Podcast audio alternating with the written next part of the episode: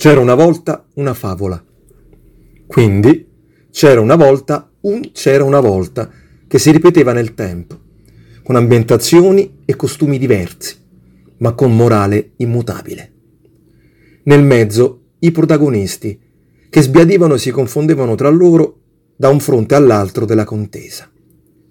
Perché senza conflitto non c'era conto. I cavalieri in campo erano due, come la narrazione più semplice richiede.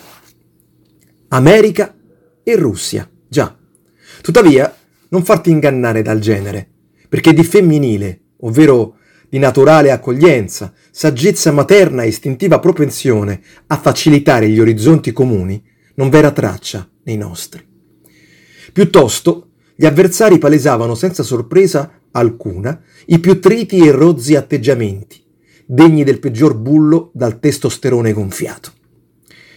Nel retorico gioco dei ruoli, America era il salvatore e Russia l'aggressore. Il primo l'alleato potente e il secondo l'amico degli altri. E poi aggiungici pure Occidente e Oriente, noi e loro e altre trovate semantiche per riempire occhi e orecchie, generazione dopo generazione, di lettori apparentemente impotenti. La favola veniva tramandata di padre in figlio senza colpo ferire, come se fosse inevitabile, come se fosse la storia stessa del mondo, come se il mondo medesimo la scrivesse da sé. Come se, in breve, nessuno degli attori in campo fosse responsabile della monotona trama. Tra i più paradossali degli spettatori vi era giustappunto la porzione più attempata, capace di ingollare tale vicenda incessantemente senza discutere, malgrado ne conoscesse alla perfezione ogni consapevole errore di battuta, qualsiasi strumentale abuso degli aggettivi a favore di una chiave di lettura rispetto all'altra e viceversa.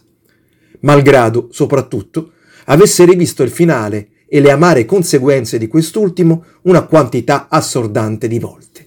Bastava poco per scoprire le carte e notare la posticcia scenografia alle spalle dei personaggi ancor meno credibili, sebbene truccati secondo la moda del tempo.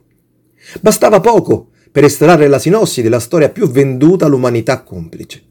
Bastava poco per iniziarla e finirla. Senza vantarsi di chissà quali doti di sintesi, ecco il puerile soggetto in una strofa o poco più.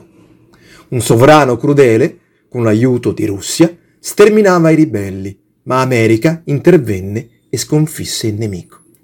Ancora e di nuovo, di nuovo ancora e ancora di nuovo, ancora. Riscrivendo l'identica farsa sulla stessa pagina, fino a consumarla. Se ci pensate, sarebbe impossibile il succedersi di tale eventualità nel vivere quotidiano di chiunque, perché prima o poi, raggiunta l'età della ragione, si cercano le motivazioni delle proprie scelte e quelle altrui, e il disincanto diviene la lente primaria. Ma con le favole, oh, con le favole è diverso. Ci credi e vorresti che non cambiassero mai, perché ti rassicurano e ti aiutano a dormire meglio, perché mettono le cose a posto e la morale è vigente e rispettata. America contro Russia, Russia contro America, e altri popoli, per fortuna lontani, insieme ad altrettante comparse viventi, vengono puntualmente sacrificati all'altare della rituale di sfida, affinché domani si possa ricominciare da capo, con la solita favola dei due nemici.